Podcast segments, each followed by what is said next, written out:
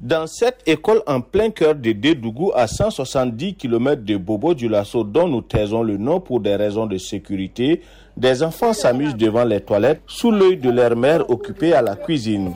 Tous vont devoir libérer les salles de classe dans une semaine pour faire place aux élèves. Devant les exactions des groupes armés, Draman Yedan a quitté son Dourla natal avec toute sa famille à une vingtaine de kilomètres.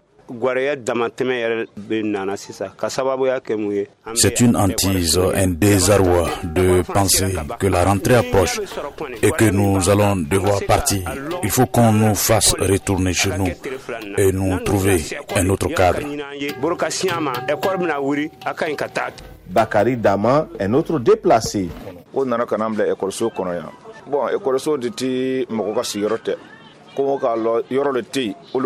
Ils nous ont laissés dans les écoles, sachant que ce ne sont pas des logements. Moi, je suis ici depuis plus de 40 jours. Il faut que le gouvernement prenne ses responsabilités.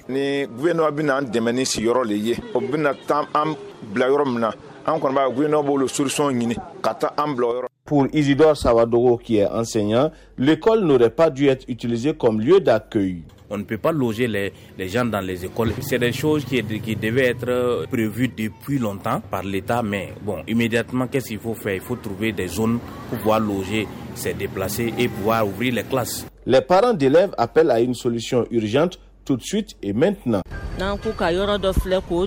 Si on leur dit de libérer les écoles pour les reloger, c'est un autre problème.